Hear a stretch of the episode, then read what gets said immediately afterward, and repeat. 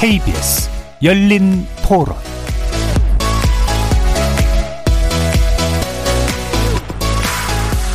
안녕하십니까. 케이비에스 열린토론 정준희입니다.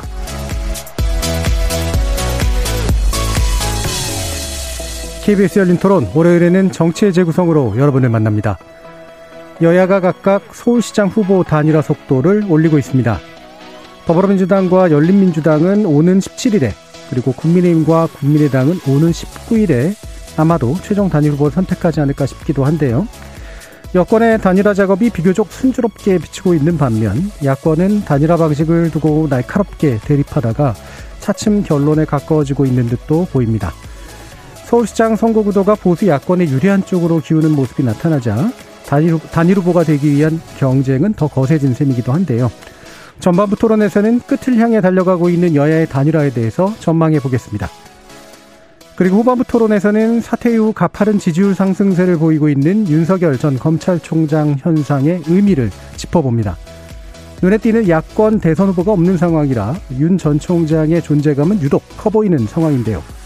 대선이 일 년도 채 남지 않은 상황에서 향후 대선 구도와 정계 개편에 어떤 영향을 미치게 될지 차기 대선 지형 전망해 보겠습니다. 케이비에스 열린 토론은 여러분이 주인공입니다. 문자로 참여하실 분은 샵 구칠삼공으로 의견 남겨주십시오. 단문은 오십 원, 장문은 백 원의 정보 이용료가 붙습니다. 케이비에스 모바일 콩, 트위터 계정 케이비에스 오픈, 그리고 유튜브를 통해서도 무료로 참여하실 수 있습니다. 시민 논객 여러분의 날카로운 의견과 뜨거운 참여 기다리겠습니다. 케이비에스 열린 토론 지금부터 출발합니다. 살아있습니다. 토론이 살아있습니다. 살아있는 토론, 케이비에스 열린 토론. 토론은 라디오가 진짜입니다. 진짜 토론, 케이비에스 열린 토론.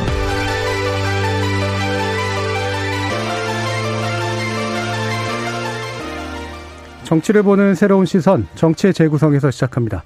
함께해 주실 네 분의 논객 소개하겠습니다. 먼저 전 더불어민주당 상근 부대변인 지내셨죠? 현근택 변호사 나오셨습니다. 네. 바쁘신 장경태 의원님 대신해서 대퇴로 나왔습니다. 제가 그거를 나중에 말씀드려 했더니 또 바쁘신이라는 음. 표현을 쓰셨는데요. 예, 다른 일정이 있으셔서 오늘 현근택 부대변인께서 어, 대신 해주시기로 해주셨습니다. 자, 그리고 제일 야당 국민의힘 최고위원을 지내셨던 이준석 전 최고위원 함께하셨습니다. 예, 안녕하세요. 저도 요즘 오세훈 캠프 일하느라 바쁜데 장경태 의원은 뭐가 그렇게 바쁘다고 안 나왔는지 모르겠습니다. 예, 이게 원래 장경태 의원 계시면 이제 이준석 의원과 함께 더블로 음. 예, 나름의 사정 말씀을 좀 드리려고 했는데 예. 오늘 이준석 최고위원만 계셔가지고 예. 뭐 약간의 시간을 좀 드려야겠네요. 예, 음, 어떻습니까? 예. 뭐 어쨌든 방역 수칙을 저희가 이제 위반했고요. 그래서 저희가 굉장히 조심 앞으로 다 하겠고요. 무엇보다 반성하고 있습니다. 어, 기본적으로, 그, 실망하셨을 국민들과, 그리고 또, 괜히 또 휘말리게 되시는 업주분에게도 심심한 사과의 말씀 전하고요. 앞으로는 이런 일이 없도록 하겠습니다. 네. 대신 뭐, 오늘 전, 전, 그, 토론에서는 그 내용은 다루진 않겠습니다. 자, 그러면 전 정의당 혁신위원신, 김준우 변호사. 네, 안녕하세요. 김준우 변호사입니다. 그, 지난주 저희 댓글 보니까, 예. 다른 패널들도 같이 술 먹은 거 아니냐라는 오해를 사시던데. 네. 네. 김준우 변호사 빠른 발빼기에. 네, 다른 자리에. 자, 그리고 그 자리에는 안 계신 분입니다. 격주로 만나고 계시기 때문에요. 국민의당 김근태 부대변인. 네, 안녕하십니까. 김근태 부대변인, 부대변인입니다. 오늘 다들 소개하시면서 한마디씩 다 더 하시는 것 같은데 예. 저도 바쁘게 잘 지내고 있습니다. 예, 바쁘다는 말씀 꼭 예, 예, 전해드려야겠습니다. 한 잔 사셔야 되겠는데요. 푸른펜으로. 아니, 근데 국민의당은 바쁠 게 있어요? 아니, 왜냐면 아직까지, 아직까지 선대위를 안 차렸잖아요. 아, 그래도 다 캠프 나름대로 구성원들 꾸려서 열심히 아, 하고 있습니다. 예, 바로 또 시작이 돼버렸는데요. 안 그래도 이제 그 얘기 하려고 했습니다. 지금, 어, 선대위를 이제 꾸리지 왜 안 하느냐라는 그런 이제 질문을 해주셨는데, 일단 저기 국민의당 어떻게 해서 단일화 지금 준비하고 계신지 조직적인 차원 같은 걸 좀 알려주시죠. 네, 일단 저희가 실무적인 차원에서는 부족함 없이 인원들을 구성해서 진행을 하고 있고요. 근데 다만 이제 선대위라고 이렇게 딱 박아서 일을 진행하는 데 있어서는 이제 우리가 단일화를 앞두고 있고 그리고 반드시 그 단일화를 이루겠다라는 그 의지를 가지고 있기 때문에 단일화 이후의 개편을 고려해서 배려 차원에서 저희가 어떤 그런 정식적인 공식적인 그런 단체를 이렇게 달고 하고 있지는 않은 상황입니다. 네. 아니, 저희는 배려받는다는 기분이 없는데 저희를 배려하기 위해 선대위를 안 만들었 다고요? 네, 저희 배려를 하는 건 저희 자유잖아요. 뭐 무슨 배려인지 모르겠습니다. 선대위를 안 차리는 것이. 자, 국민의힘 이준석 의원. 예. 어떤 준비들 지금 진행되고 있습니까? 저희 같은 경우는 어쨌든 오세훈 후보가 최근에 뭐 돌풍의 주역인 건 다 알고 계실 겁니다. 왜냐하면 뭐 사실 오세훈 시장이 지난 그 시장직 사퇴 이후에 십 년 정도 정치적으로 어려운 시기를 많이 겪었거든요.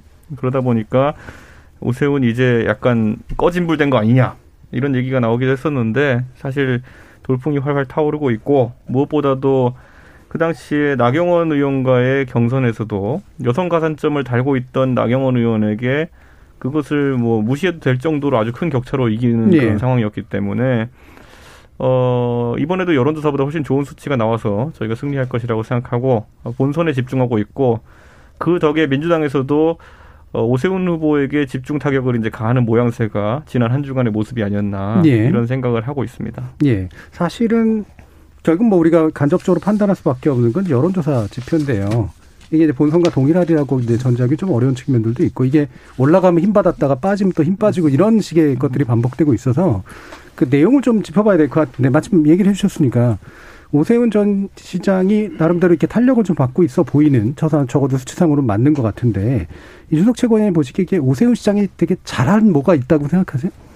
저는 오세훈 시장이 보여준 거라는 거는 예. 시장직으로 있을 때 했던 것들에 대해서는 대부분 긍정적인 평가를 받았으나 네.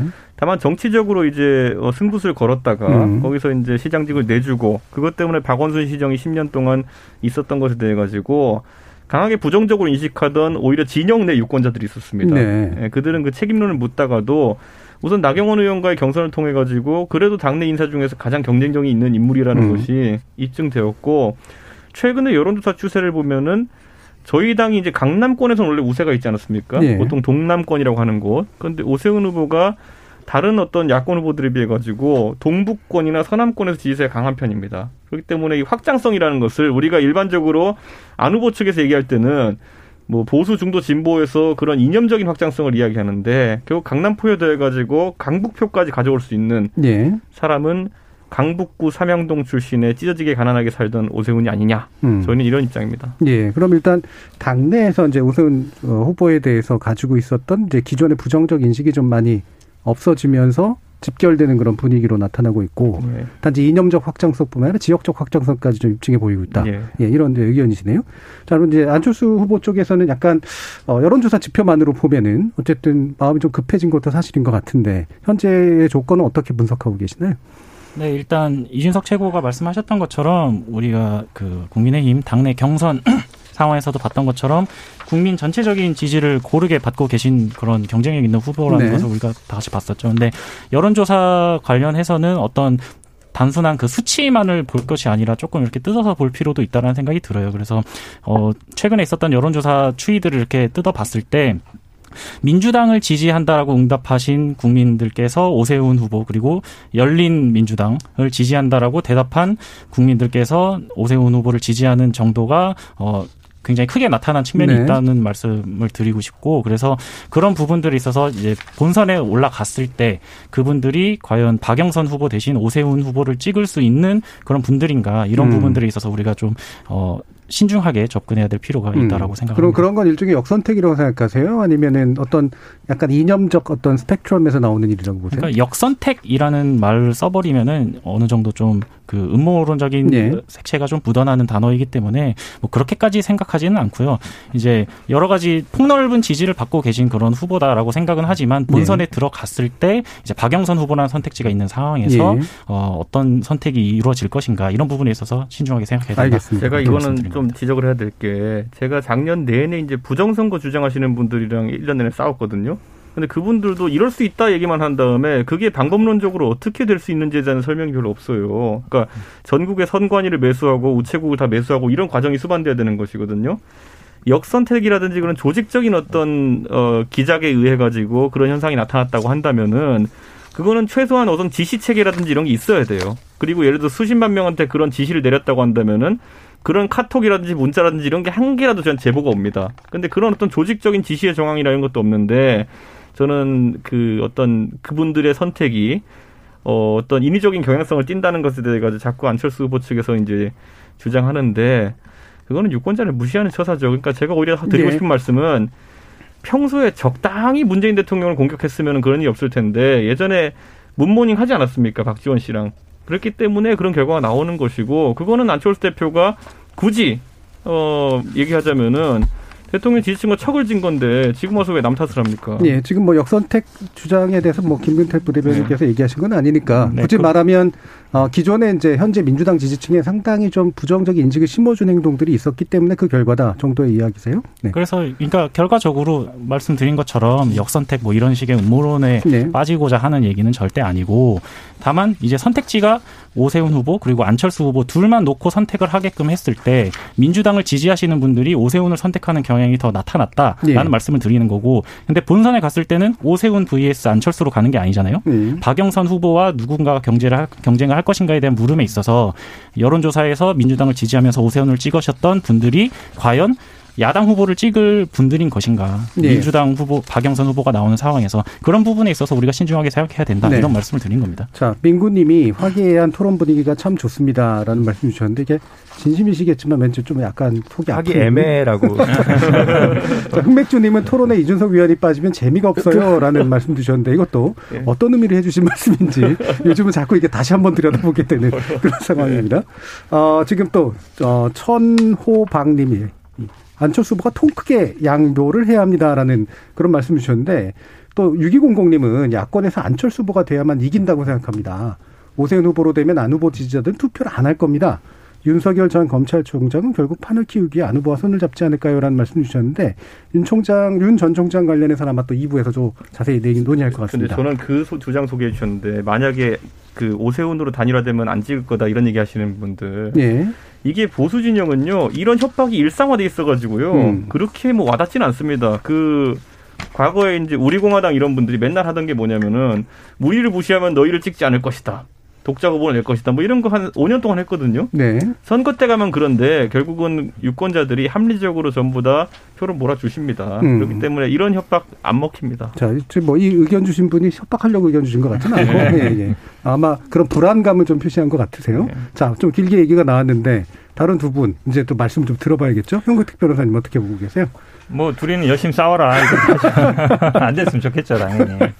근데 뭐 될 가능성보다는 이제 안다는, 그러니까 되, 돼야 되는 이유는 이거잖아요. 그러니까 삼자 나왔을 땐 지고 양자 나왔을 때는 이긴다. 이게 이제 단일화의 가장 큰 명분이거든요. 원래는 그렇죠. 그렇죠. 네. 그 명분이었는데, 그러니까 사실은 어찌 보면 약간 이질적인 집단에서 그게 되는 거란 말이죠. 네. 거기에 더 좋다 그러면 뭔가 가치라든지 추구하는 뭔가 같고 이러면 되는 건데, 지금은 사실은 그 가장 전제 조건, 그러니까 음. 양자 했을 때는 이기고 삼자 했을 때는 진다. 요게 약간 흔들리고 있거든요. 음. 어? 삼자 나와도 이길 수도 있을 것 같고, 양자 했어도 지금 뭐 적합도든 경쟁력도 이길 것 같고, 그러면 이제 돼야 될 이유보다 안 돼야 될 이유가 많은데, 사실은 이제 십구 일 날이면은 그 전날, 그러니까 십칠, 십팔 일 날 여론조사를 하면 내일 정도에는 이제 합의를 해야 되는데, 지금 뭐 오늘 비전 토론을 했습니다만 그거는 언제든지 할 수 있는 거예요. 디테일은 막만 뒤태 있다. 그래서 지금 근데 안철수 후보 입장에서는 굉장히 불리한 상황으로 가고 있는 거잖아요. 네. 여론조사도 그렇고 양자 대결도 그렇고 적합도도 그렇고 경쟁력도 그렇고 다 밀리고 있단 말이죠. 그럼 안철수 후보가 선택할 수 있는 게 뭐가 있을까? 제가 보기에 선택지가 많지 않아요. 음. 그러면 본인의 주장을 끝까지 관찰하는 것밖에 없거든요. 그거는 제가 보기에 근데 국민의힘에서 그냥 받을 수 있을 것 같은데, 예를 들어서 뭐 당명 당명이 뭐가 중요하고 기호가 뭐가 중요하고 뭐 적합도가 뭐가 중요해요? 어쨌든 오세훈 안철수 모르는 사람이 없잖아요. 그냥 오세훈 안철수 박영선과 경쟁력 누가 했으면 이깁니까? 딱 하면은 제가 보기에 오세훈 후보 개인의 입장에서는 제가 보기에 받을 것 같아요. 음. 그렇게 그냥 밀고 나가면 될 것 같은데. 예. 근데 이준석 최고 말 들어보면 안 받을 것 같아요. 예. 예. 어. 지금 사실 이제 전제로 깔려 있었던 이제 삼자, 그러니까 단일화를 해야만 야권이 이긴다라고 하는 건데, 그게 그 구도가 무너지고 있기 때문에 오히려 단일화 그 행로가 되게 힘들어질 수도 있다는 말씀 주셨는데, 이게 민주당 입장에서 그 얘기를 하시는 게 좀 불편한 상황은 아닐 것 같은데. 안 불편해요, 하나도. 아, 그래요? 서로 치고받고 싸우다 보면 아마 한 사람이 드랍할 수도 있고, 예. 또 단일화 뭐 합의할 수도 있는 거고, 선거라는 거는 이렇게 변수가 생겼을 때 예. 오히려 더 움직이는 거거든요. 예. 그, 그, 그러면 또 오히려 여당 입장에서는 지지층들이 결집할 수 있는 거고요. 음. 제가 보기에는 끝난 싸움이 아니에요. 어, 오히려 네. 선거판이 복잡해지고 그렇죠. 흔들리는 게 낫다. 네, 변수가 음. 많다는 거죠. 음. 자, 그러면 김준우 변호사님. 단일화는 항상 그 그림이 중요한 게 아니라 울림이 중요하다는 게 제 평소 생각이고, 예. 울림이 없이 그냥 노이즈만 계속 나오는 단일화를 되면 화학적 결합이 좀 안 되지 않냐, 음. 뭐 물리적 결합도 안 되지 않냐 이런 생각이거든요. 그래서 그 노무현, 정몽준 혹은 박원순, 안철수의 단일화 정도의 울림까지는 아니더라도 최소한 예를 들어 뭐 문재인, 안철수 정도의 단일화 수준이라도 좀 되면 이제 될 텐데 그 정도의 단일화가 사실은 뭐라자면 야 단일화하지 않으면 필패고 단일화를 했을 때 승부를 알 수 없을 수도 있다라고 한다면 이런 수준의 긴장은 별로 바람직하진 않지 않나 보수 야권에게 라는 네. 생각이고요. 열심히 하더라도 어 만약 이번 주를 넘겨서 그 투표 용지에 이제 두 후보의 안철수, 오세훈 두 후보의 이름이 다 적힌 이후에 뭐 단일화를 한다라고 했을 때 예전에 경기도지사 선거에서 유시민, 심상정 단일화 형태 그때 김문수 지사에게 석패했죠. 그러니까 그럴 가능성이 좀 있기 때문에 뭐 내 나름대로의 그 긴장은 팽팽하게 있을 수밖에 없겠습니다만 가급적 투표용지 나오기 전에 그래도 단일화를 마치는 게 보수의 승률을 더 높이는 방안이지 않을까 싶고 그건 자신한다라고 할 수 있을지 잘 모르겠어요. 그 네. 이제 만약에 어 그게 뭐 그렇게 중요하지 않다라고 얘기할 수도 있, 생각하시는 분들도 분명히 있겠지만 음, 근소한 한명숙, 오세훈 정도의 근소한 차이에 음. 선거가 될 개연성이 좀 크다고 저는 보기 때문에 그 작은 차이라도 또 감축할 수 있는 지혜를 보수 정치인들이 좀 모으셔야 되지 않을까 싶습니다. 네. 그러니까 그 단일화라는 건요. 보통은 이제 정당들이 표현하기로는 뭐 대의 명분을 위해 가지고 정책이 대동소이한 그러니까 크게 큰 줄기는 같고 작은 차이가 있는 사람들 정도가 같이 합쳐가지고 선거를 치르는 게 단일화거든요. 저는 이제 그 간극을 좁히기 위해 가지고는 단일화 그 여론조사뿐만 아니라 앞에 뭐 비전 토론도 있지만은.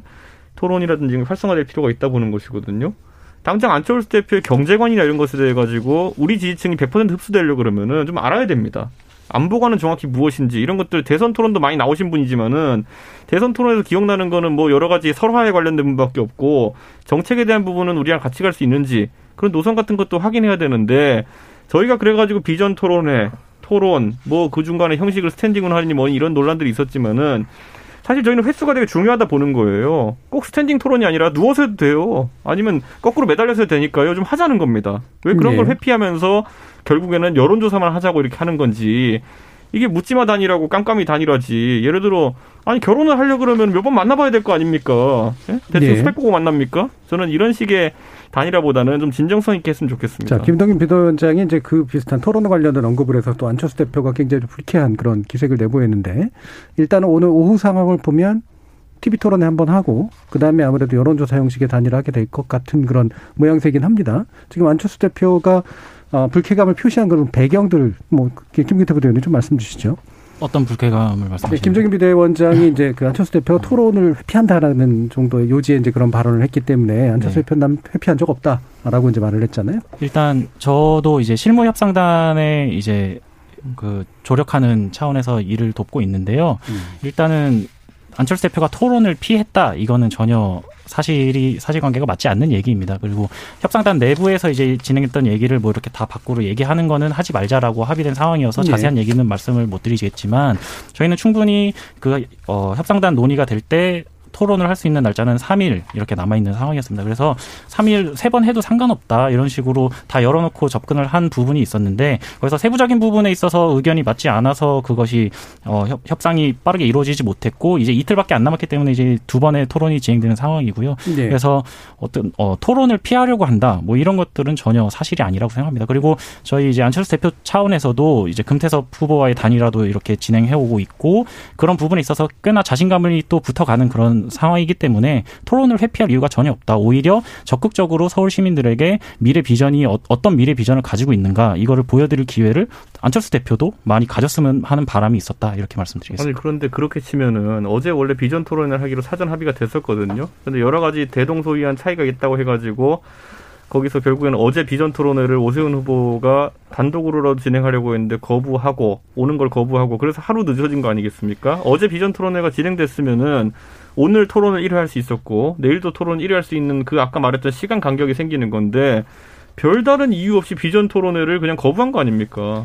그런 부분에 있어서 일단 말씀을 드리는 것은 오히려 국민의힘당 차원에서 후보와 협상단 그리고 당내 의견이 이렇게 조율되지 않은 상황에서 이루어지는 측면이 있었기 때문에 그게 조율이 잘 안 됐던 측면이 있는 것이고 예. 어 그리고 이렇게 사실 이런 것들이 상호 얘기가 된 다음에 발표가 들어가야 되는 것이 그것이 예의이고 배려인 차원에 있는데 오세훈 후보가 이렇게 단독적으로 비전 발표회를 이렇게 공지하고 이런 부분들에 있어서는 좀 언론 인들 분들한테 좀 착오가 있는 부분이 있었다. 기존에 합의된 네. 일정이었는데 파기가 된 것이 맞고요. 그리고 이렇게 보면 저희가 애초에 일정에 대해서는 사실 저희 입장에서 단일화가 과거 아까 김준우 변호사 설례를 얘기했지만은 꼭 후보 등록 전에 해야 된다는 보장도 없습니다. 왜냐하면 그 이후에 투표용지 인쇄 전날까지만 해도 사실 유권자들 혼란은 방지할 수 있고 그렇기 때문에 충분히 비전을 설명할 수 있는 기간을 둘 수 있음에도 저희 오세훈 후보가 그런 어떤 길게 끄는 단일화보다는 통 크게 어, 갈수록 지지율이 오를 가능성이 높은 게 오세훈 후보라고 인식하면서도 본인도 유리한 것이 아니라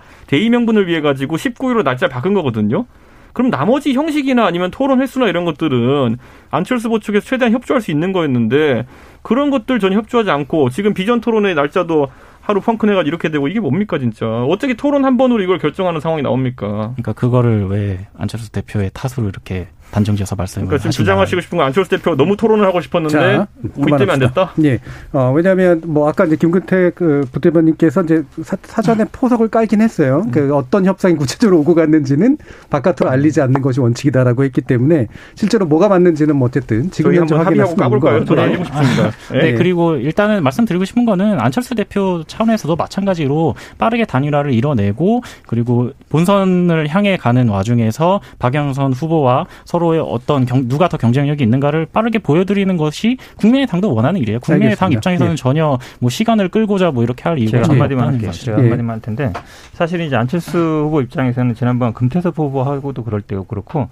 상대방 항상 토론을 많이 요구하고 안철수 후보가 결국은 좀 약하다라는 인식이 있는 거거든요. 토론에. 그럼 저는 오히려 이런 거는 받아주고 받아주고 아까 얘기하는 뭐 경쟁력이든 조사든 그런 것들은 오히려 얻어내는 시기에 오히려 저는 오히려 합리적인 거 아닌가 봐요. 토론 뭐 열 번 네. 하면 어떻습니까? 어차피 네. 토론 보시면 알겠지만요. 처음에 한두 번은 굉장히 재밌게 되고 되는데 나중에 얘기하면 계속 말싸움밖에 안 해요. 네. 그러니까 뭐 열 번 해도 제가 보기에 별 내용 없을 거니까 그냥 받아서 하시면 될 거예요. 예, 송종준 님이 차분한 현근택 변호사님 좋아요라는 그런 의견 주셨는데 감사합니다. 예, 차분하게 요, 그 저기 여권 단일화 얘기도 좀 해주시죠. 여권 단일화는 뭐 될 거고요. 예. 뭐 지금 관심이 많지 않은데 어쨌든 뭐 토론회 하고 이렇게 해서 될 것 같습니다. 근데 사실은 지금 여권 단일화 문제보다 뭐 뒤에 나오겠습니다만 이제 판이 흔들린 거예요. 그러니까 결국은 일 번은 제가 보기에 뭐 오세훈 후보 뭐 본인의 능력도 있지만 제가 보기에 윤석열 효과가 제일 크고요. 음. 왜냐하면 야권 후보 지지자들이 뭔가 이제 아, 나중에 정권 교체도 할 수 있겠다. 뭔가 기댈 때가 생긴 거거든요. 한마디로 얘기하면. 국민의힘이 그동안에 유력한 대선 주자가 없었잖아요. 그게 있었고. 두 번째는 이제 엘에이치 문제죠. 엘에이치 문제로 가장 이번 선거의 큰 이슈가 이제 서울의 부동산 문제인데 그거를 해결하는 게 어찌 보면 삼 기 신도시였는데 그 해결하는 주체 공공이 일단 손이 깨끗하지 않다라는 거니까 이제 그런 부분인데 뭐 이 두 가지 문제 다 마찬가지인 것 같습니다. 윤석열 문제도 그렇고 엘에이치 문제도 그렇고 정면 돌파 해결해야죠. 그 방법밖에 예. 없는 것 같습니다. 지금 구구팔이 님이 현근택 변호사님 금요일 아침에 라디오에서 만났는데 오늘 저녁에 또 목소리 들으니 반갑네요라고 말씀 주셨는데 아유, 팬들이 많네요. 예, 저희 작가님께서 아마 오늘 현근택 변호사님께 굉장히 고마우셨나 봐요. 네, 굉장히 좋은 문자들이 계속 성별 캐는. 아니 저건 원래 주는 것 같은데요. 제가 원래 많은 게 아니고. 아니 저분이 제발 용인분이었으면 좋겠어요. 아, 용인, 예, 예. 현근택 변호사가 용인에서 정치 활동하고 있기 때문에 아, 예. 용인에서 인정받아야 돼요. 자, 그럼 김준우 변호사님 보시기에 어쨌든 판이 좀 흔들리고 있는 건 맞는 것 같긴 하거든요. 그렇죠. 예, 그게 뭐 네. 누구의 이제 어떤 요인이건 간에. 그렇죠. 엄청나게 흔들렸기 음. 때문에 더 원래 알 수 없는 선거판이었는데 음. 더 알 수 없게 된 것은 맞는 것 같고요. 예. 지금 누가 이긴다라고 얘기하는 거는 거의 사행성 도박과 가까운 이제 예. 어, 형세가 되지 않았나 싶은 생각이 드는데 어, 엘에이치 그 사태가 그 민주당 집권 여당한테 분명히 현재 현재까지 불리한 어, 상황인 것은 분명하고요. 그런데 이 문제를 이제 각 당이 어떻게 대처하느냐에 따른 위기 관리 능력이나 이후 메시지에 따라서 이 문제가 더 뭐 누구에게 더 나쁘게 작용할지 아니면 뭐 조금 바닥에서 다시 올라갈지가 사실 어, 봐야 될 국면이라고 생각하고 이 부분과 관련해서 정면 돌파가 좀 필요하다고 저는 생각이 드는데 예, 예. 어, 그 민주화 이후에 수없이 많은 우리가 이제 정부들을 겨, 거치면서 대부분 이제 요즘은 그런 분, 그런 말씀 하시는 분 없, 없습니다. 전두환 때가 제일 좋았다, 이런 말씀 하시는 분이 거의 없다고 저는 보여지는데, 그때는 물가도, 물가도 잡았고, 뭐, 어, 과외도 금지돼 있었고, 뭐, 이런 식으로 이제 얘기하시는 분들이 예전에 계셨잖아요. 그게 이제 항상 민주화 이후에 오히려 집권한 정권마다 국민들이 가졌던 기대치가 컸기 때문이기도 네. 하지만, 근데 그 모든 정권들이 정권 말미에 무너졌던 이유는 대부분 고위층의 부패와 관련된 이슈가 터졌기 때문에 레임덕으로 갔다고 생각합니다. 근데 문재인 정부의 특징은 그렇게 이전 정부와 비교하면 큰 틀에서의 어떤 어, 대형 비리 사건은 없었다고 생각하거든요. 고위직에. 음. 근데 이번에는 어떻게 보면 어, 하위직 공공기관의 공기업의 어떤 직원들의 문제인데, 이 문제가 사실 되게 오래된 문제고, 근데 이 문제에 대해서 어쨌든 누적적으로 그동안 이뤘던 작은 작은 비리들이 이번에 뭔가 잽을 모아서 약간 둑을 터뜨리듯이 이렇게 좀 돼버린 형상이 있어서, 근데 이제 민주당이나 청와대에서는 그걸 잘 감지를 못하는 것 같아요. 이전 음. 정부들과 같은 우리는 대형 비리가 없다, 대형 게이트가 없다, 그렇기 때문에 우리는 다 엄단하겠다라고 얘기를 하면 집권 말기가 되는 상황에서는 유체이탈 입법 화법에 가깝지 않냐라고 국민들이 보는 시선이 강한 것 같고, 예. 그렇기 때문에 이 문제와 관련해서 어, 본인 스스로의 뭐 감시 감독 정도의 잘못이라고 하더라도 결자 해지의 자세로 이걸 정면 돌파하지 않는 한 어, 그 서울시 선거에서 굉장히 나쁜 결과로 이어질 수밖에 없을 것이다라고 예. 보고 있습니다. 그런데 그 부분이 이제 보는 시각에 따라 물론 다르겠습니다만, 이게 만약에 집권 초반기에 터졌으면 그걸 명분으로 개혁을 하게 음. 되는 일들이 벌어질 그쵸. 텐데, 지금 후, 후반기에 터지니까 이게 그 부담을 현 정부가 안아야 되는데, 그 부분 이제 김준우 변호사님 말씀을 들어보면 정확하게 이제 이 문제의 심각성을 인지 못하는 측면도 있지 않은 건가, 이렇게 보시는 건가요? 네, 그러니까 음. 이게 뭐냐면 그냥 이거는 구조적으로 있었던 거고, 권력형 말하자면 청와대나 뭐 집권 백팔십 석, 백구십 석을 갖고 있는 뭐 정부가 이렇게 했던 비리가 아니다라는 예. 것만으로 뭔가 책임 회피가 가능하거나 이제 뭐 진상규명만 잘 하면 될 거라고 생각하는 그 정도의 인식이 초창기에 있지 않았나. 변창흠 음. 사전의 멘트나 이제 어 대통령의 초기 멘트, 초기 정세균 총리의 뭐 어 메시지가 모두 약간 좀 미진하다는 생각을 좀 지울 수가 없고요. 지금이라도 예. 좀 여론조사 결과를 보고 정신을 차려서 좀 음. 이제 적극적인 그 특히 입법 방안 같은 것들을 중수청 이런 건 좀 뒤로 문제를 빼고, 이해충돌 방지법, 공직자 이해충돌 예. 방지법이나 이런 입법 안에 대해서 좀 강하게 드라이브를 걸어야 되지 않을까 싶습니다. 저도 예, 한 마디 말씀드리면요. 예. 저도 사실은 이 얘기를 계속 당에 얘기하고 있는데 예. 사실은 지금 많은 분들이 분노하는 게, 물론 당연히 수사하고 처벌을 할 겁니다. 그리고 어, 아마 이익 환수 될 것 같은데, 결국은 문제는 그거예요. 과연 이 사람들만 그렇게 했느냐. 그럼 국회의원들은 자유롭고 지방의원들은 자유롭고 단체장, 광역, 기초단체장들은 과연 자유롭느냐, 이 얘기하는 거거든요. 네. 본인뿐만 아니라 뭐 부인이든 가족이든 남편이든 아니면 가족들의 명의로 음. 하지 않겠느냐, 이 얘기가 있는 거거든요. 그래서 저는 개인적인 의견입니다. 당의 의견은 아닌데, 당에서 저는 우선 선제적으로 했으면 좋겠어요. 야당이 반대하든 상관없이. 예. 상관없이. 근데 사실 이제까지 국회의원 뭐 교육 문제 나왔을 때도 그렇고 계속 뭐 전수조사 하자는 얘기는 제대로 안 됐거든요.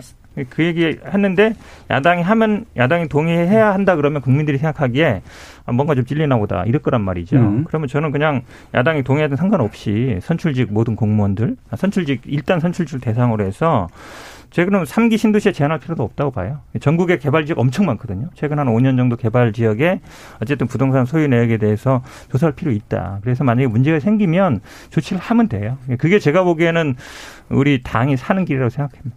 예. 자, 그러면 이준석 최고위원. 그러니까 지금 좀 전에 그 주진우 라이브 할 때는 어, 김현미 전 의원께서 어, 국민의힘도 다 내, 내부로 동의한 상태다라는 얘기를 막 금방 전해주시더라고요. 들을 때. 아, 김현아 의원님이. 예, 예, 예. 근데 예. 실제로 그런가요? 실제로 저희는 동의서 받아놨고요. 예, 예. 그리고 지금 상황에서 다만 저희가 우려하는 것은 한 번에 하나씩 이렇게 끝맺음을 하고 넘어가는 것이 오히려 발본색원하는데 좋습니다. 왜냐하면 수사력이라든지 아니면 조사력이라는 것이 한계가 있는데, 이렇게 무한정 펼쳐놓으면은, 저도 제가 중학교 때 보면 제 주변 친구들 중에서 공부를 좀 소질이 없는 친구들은 문제집을 계속 일, 이 단원만 계속 풀어요. 수학 문제집 풀면 계속 집합과 명제만 풀어가지고 그건 잘해요. 그런데 그 다음에 한 권이 안 끝나는 거예요. 음. 그러니까 저는 지금 우리 그 조사나 수사 같은 경우에도 범주를 서서히 넓혀가야 되는 것이다. 그래서 어떤 엘에이치 직원에 대해 가지고 전수 조사를 하고, 지금 시점에서 개발 정보를 취득할 수 있는 위치에 있는 사람들부터 우선 조, 조사를 해서 미공개 정보로 인한 부당한 이득을 취하는 사람들을 한번 털고, 그 다음에 이제 뭐 범위를 넓혀가지고 부적절한 투기를 한 사람들, 여야 가리지 않고 간다 그러면 개연성이 있는데, 저희 야당 사람들은요, 지금 특히 수도권, 돈 되는 땅이라고 하는 수도권에 있어가지고요, 기초자치단체부터 거의 다 저희가 낙선을 해가지고요, 저희가 미공개 정보를 받을 위치에 있는 사람도 별로 없습니다. 그렇기 때문에 저는 애초에 뭐 하면 뭐 받겠습니다마는, 물타기 의도가 있는 거 아니냐 이런 생각을 할 수밖에 없는 그런 조사죠, 이거는. 그래서 초반에 그 주호영 원내대표 메시지가 전 되게 아쉬웠어요. 갑자기 음. 셀프 조사로 바꾸겠다라고 예, 얘기했던 예. 게 그게 약간 어, 역시 좀 예, 그 부자 국회의원이 상대적으로 좀 더 많다 보니까 음. 역시 그런 뭐 출신 성분의 정당 아니냐 이런 이제 비난을 받을 거를 화를 좀 자초한 것 같거든요. 그러니까 저는 뭐 이른바 적폐청산이라고 하는 것이 어떻게 들릴지는 모르겠지만 그 뭐 남의 집 먼지를 터는 정도가 아니라 이게 사실 개혁이어야 되거든요. 개혁이라는 건 가죽을 바꾼다는 거고 피를 흘려야 됩니다. 그러면 당연히 어, 선출 측의 당선자가 많은 민주당에서도 더 많은 어, 그, 그 좋지 못한 행태들이 드러날 수밖에 없을 거라고 저는 보여지거든요. 근데 그걸 감수하고라고도 어, 그 국민을 위해서 공동체를 위해서 뭔가를 한다라는 메시지와 실천이 보였을 때 민주당이 이 문제를 돌파할 수 있지, 그렇지 않으면 어, 적당히 수습하는 형태로는 도저히 이 난국, 특히 이제 집권 말기에 레임덕 현상을 막기 어려울 거라고 봅니다. 그런데 이게 음. 저희가 그냥 언론이 이게 지금 강도 높은 조사를 한 것도 아니고 언론이 그물을 한번 휙 던졌더니만 민주당에서만 여섯 명의 물고기가 걸렸어요. 그런데 이거 다 지금 민주당에서 또 머리 굴리고 있지 않습니까? 모 의원 같은 경우에는 노모랑 함께 살고 있으니 괜찮다는 말을 하는 사람도 있고,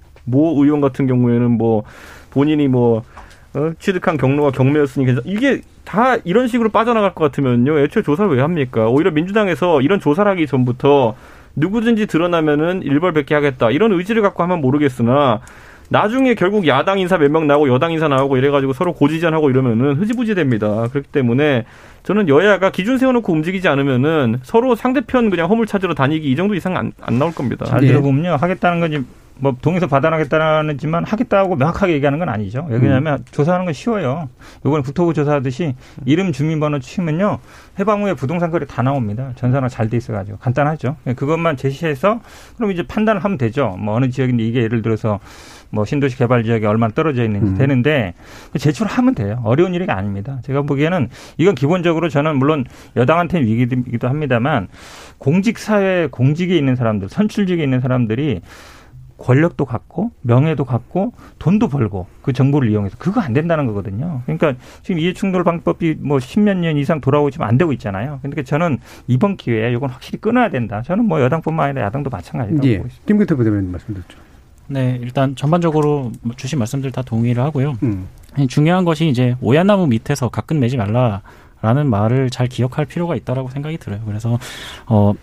근데 사실 이제 또 박영선 후보가 또 특검을 들고 나왔잖아요. 근데 이런 부분들도 하나의 꼼수로 생각할 수 있는 측면이 있다라고 생각이 드는 게, 특검을 꾸린다라고 했을 때는 또 시간이 소요되는 것이고, 그러면은 이것이 본격적으로, 그리고 또 특검을 또 누가 임명하느냐에 대한 문제도 있겠죠. 그리고 이런 것들을 이제 선거 이후로 문제를 좀 미루려고 하는 측면이 있지 않는가라는 생각이 들고, 그래서 검경 수사권 조정으로 인해서 이제 검찰이 여기에 영향을 끼칠 수 있는 부분이 굉장히 많이 축소가 되었는데, 그러면 경찰 쪽이랑 그리고 검찰을 검사를 이제 검 경찰 쪽에 파견을 해가지고 어 보다 좀 활발하게 조사가 이뤄질 수 있게끔 역할을 부여해서 좀 빠른 시일 내에 어 발본색을 할 수 있는 예. 그런 조치들을 다양하게 모색했으면 좋겠습니다. 예. 특검을 하더라도 뭐 다른 건 하지 말고 이제 특검 논의만 하자 뭐 이런 거는 전 아닐 거라고 생각을 하기 때문에, 방법론이 뭐 특검, 국정조사, 뭐 국정감사, 그다음에 감사원 감사, 그다음에 또 뭐 검찰에 경찰에 의한 중수본에 의한 뭐 수사 뭐 여러 가지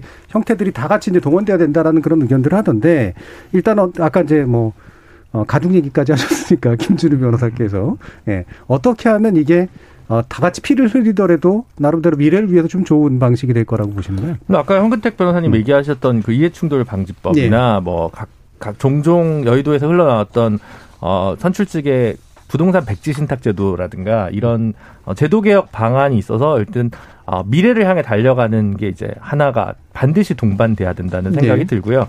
어, 지금 검찰이 현실적으로는 당장의 수사에 직접적으로 개입할 수는 없죠. 그건 법적인 거기 때문에 거기에 대해서 뭐 국수본과 합동수사본부에 배석은 할 수 있지 않냐라는 비판은 음. 가능하겠지만 어쨌든 직접적으로 수, 일 차 수사권 지금 범위 대상은 아닙니다. 그래서 만약에 새로운 문제가 적발된다면 그때는 검찰이 그 수사권 일부 가져가면 되는 문제고요. 현 시점에서는 법적으로는 일단 경찰이 어, 가져가서 제대로 수사를 하면 되는 문제인데 그보다는 좀 어, 대대적으로 그 제보를 좀 받는 신고센터가 좀 제대로 좀 활성화가 돼야 이 문제가 좀 해결이 될 것 같거든요. 사실은 여기저기서 본인이 피해받을까 봐 공익 제보를 좀 꺼리는 국민분들이 되게 많으실 거라고 생각을 네. 하고 그런 문제에 대해서 좀 더 제도적인 개선책이나 공익 제보에 대한 어, 공익 제보자들에 대한 제대로 된 보호, 보호와 보상 이런 것들이 좀 돼야 된다고 생각이 들고요. 일단 오늘 어, 국민의당, 국, 국민의당, 기본소득당, 시대전환, 정의당 열린민주당 다섯 개 비교섭 단체가 선출직 전부 그러니까 기초의원까지 해가지고 전수조사 하자고 이제 한 것 같아요. 그러니까 이제 그거는 일단은 여야가 좀 이견 없이 받고 그 외에 공공기관이나 공기업과 관련된 부분은 추가적으로 국무조정실에서 좀 의견을 내야 되지 않을까 싶습니다. 예, 이해 충돌 방지법도 얘기를 해주셨는데 이준석 최고위원 어떻게 진행하는 게 좋을 것 같으세요? 좀 기본적으로요, 이 국민들 여론조사 이제 일부 언론에서 나오고 있지만은 보면은. 삼 기 신도시 있어가지고 소급입법을 통해가지고 지금 뭐 잘못한 사람 잡아내는 건 거의 불가능합니다. 반헌법적인 부분도 있고 기본적으로 아까 뭐 현근택 변호사는 자료만 제출하면 다 찾을 수 있는 것처럼 얘기했는데 글쎄요 차명이라든지 좀 기법이 조금만 들어가면은 찾기 어려운 경우도 많습니다. 그렇기 때문에 국민들은 이 사태에서 결국 종국에는 그렇게 미공개 정보를 이용해가지고 투기를 했던 사람들이 그들이 목적했던 금전적 이익을 얻지 못하게 하는 것에 방점을 찍어야 된다고 보고 있는 것 같습니다. 그렇기 때문에 이미 이런 정보 유출 사태가 발생해가지고 크게 논란이 됐던 삼 기 신도시를 백지화하는 방향으로 가자라는 것이 하나의 법의 테두리 밖에서의 이제 대안이죠. 그런데 여기에 대해 가지고 민주당은 자꾸 뭐 주택을 공급해야 되니까 삼 기 신도시 뺄 수 없다 이러는데 그 논리로 가면요. 진짜 바보 같은 물고기들, 본인이 실명으로 대놓고 투자한 바보 같은 물고기들은 잡히겠지만은 차명으로 한 다리 건너서 투자하고 이런 물고기들은 나중에 오 년 뒤에 신도시 개발돼가지고 입주하고 나면요 떵떵거리면 평생 살아요. 국민들이 그 꼴을 보라는 겁니까? 그렇기 때문에 당장 신도시 계획 취소하고요. 주택 공급할 방법은요. 이거 뭐 광명시흥 신도시 해봤자 몇만 호입니다. 그런데 사실 지금까지 서울이라든지 이런 곳에 주택 재정비 사업 이런 것들 민주당이 막아놓은 것만 풀어도 그 정도는 공급할 수 있고요. 당장 정부에서는 무슨 뭐 이 광명시흥 신도시 취소하면 주택 공급 대란이 생긴다 이렇게 얘기하는데 서울시장 후보인 박영선 후보는요. 그 부동산 유튜브 이런 데 가서 뭐라고 하고 있냐면요. 자기가 당선되면은 삼십오 층 서울의 층고 제한 풀고요. 강남 화끈하게 재건축 풀겠다는 얘기하고 다니고 있어요. 그러니까 어느 장단에 맞춰서 지금 민주당이 춤을 추는 건지 모르겠지만은 대안은 다 있습니다. 네, 자 김근태 부대변인 말씀까지 네네. 듣고 현 현근택 어, 제가 먼저 말씀이 헷갈리셨네요. 현 부대변인부터. 어, 이름 기체가지고 좀 헷갈린 것 같은데요. 어, 형사 처벌은 아마 뭐 소급이 좀 어려워요. 그러니까 근데 이제 시효가 아직 안 끝났기 때문에 옛날 오일팔 기억하시겠지만 오일팔 때도 뭐 시효 끝나서 부진정인 거는 상관없기 때문에 형사 처벌 제가 보기에 강화하는 거 큰 문제 안 되고요. 아마 금전적 이익이 돌아가지 못하게 하는 게 가장 중요한 것 같거든요. 음. 그거는 충분히 행정적으로도 가능하다라고 보고 현행 농지법상으로도 농사 안 지면은 처분 명령할 수 있습니다. 그래서 그렇게 하면 되는데 지금 아마 야당이 가장 문제 삼는 게 저도 여론조사를 봤는데요. 그러니까 삼 기 신도시 추가 지정한 거 철회해라라고 얘기하는 부분인데 사실은 뭐 이게 추가 지정된 이유를 아직 보시면 알겠지만 한번 했다가 지난번에 이제 변창흠 장관 임명되면서 이제 한 거잖아요. 결국은 이제 공급 방법의 여러 가지 방법인데 지금 우리나라가 저도 뭐 그 좋은 방식은 아닌 것 같아요. 그러니까 일 기 신도시 했었고 이 기 신도시 했고 이제 삼 기 신도시 가는 건데 사실 대규모로 주택을 방법 그 만드는 거는 대부분 신도시 공공으로 하는 게 좋습니다. 그러니까 대규모 택지를 개발해서 인프라를 깔고 그 다음에 택지를 분양해서 거기서 아파트를 지는 방식이거든요. 그러니까 도심지에 공급하는 거하고 좀 다르죠. 우리가 김포 신도시 많이 봤지만 도심지는 대부분 재개발이나 재건축해서 기존에 있는 것들을 하는 것이 대규모로 공급은 어렵거든요. 그렇죠. 그래서 도심에 공급하는 것과 신도시 공급하는 게 상충되는 게 아니다. 같이 가야 된다. 그리고 저는 아마 이거를 이번 이런 것 때문에 취소하면은 서울의 집값은 더 오를 것이다. 그렇기 때문에 이거는 그냥 갈 수밖에 없다라고 보고 있습니다. 예, 김근태 부대변인까지 말씀 들어볼게요. 네, 여러 가지 뭐 방법론적인 측면들에 있어서는 저보다 훨씬 더 잘하시는 분들께서 말씀 나눠주셨으니까 어, 계속 그렇게 이제 많은 토론이 이어졌으면 좋겠고요. 보다 좀 본질적인 내용들에도 우리가 좀 많이 집중을 했으면 좋겠어요. 보통 이제 많은 분들께서 농담으로 이렇게 말씀을 하세요. 엘에이치 직원들이 진짜 똑똑한 사람들이다. 뭐 가장 일 등 신랑감 엘에이치 직원이다. 뭐 이런 식으로 농담 쪽으로 많이 얘기들을 하고 있는데 이런 부분들이 농담을 넘어서서 이게 진짜 어떤 삶의 방향으로 어, 도덕성이 무너지는 방향으로 분위기가 형성되지 않게끔 우리가 경각심을 꼭 가져야 될 것 같고요. 그래서 똑똑한 게 아니라 나쁜 것이다라는 인식을 음. 우리가 제대로 공유할 수 있게끔 철저하게 어, 발본색원하는 작업들이 이루어졌으면 좋겠습니다. 예. 칠칠오칠님이 출연자분들 말씀 잘 듣고 있습니다. 지금 국민들은 여야는 물론 지위고하를 막론하고 모든 공직자들의 불법적인 사익 편취 내용 그리고 진실 그리고 그에 응당한 처벌을 원하고 있다는 사실을 알아주셨으면 좋겠습니다. 라고 의견 주셨고요. 사공오공님은 서울시장, 부산시장 선거는 시간이 얼마 남지 않아서 결국 여당이 불리하겠지만 이 문제를 어떻게 하느냐에 따라 대선의 향배가 달라질 겁니다. 국민들이 바보가 아닙니다. 라는 그런 의견도 주셨습니다. 아, 전반부 토론 이 정도에서 정리할까 하는데요. 후반부에서는 이제 윤 총장 관련된 내용을 중심으로 해서 대선판도 어떻게 짜여질까에 대한 이야기 나눠보도록 하겠습니다. 지금 여러분은 케이비에스 열린 토론과 함께하고 있습니다. 토론이 세상을 바꿀 수는 없습니다. 하지만 토론 없이 바꿀 수 있는 세상은 어디에도 없습니다.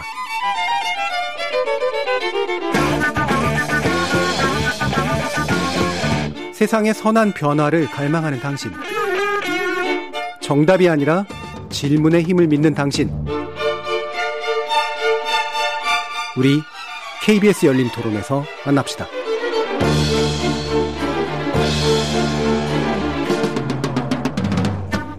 케이비에스 열린 토론 정치의 재구성 함께하고 있습니다.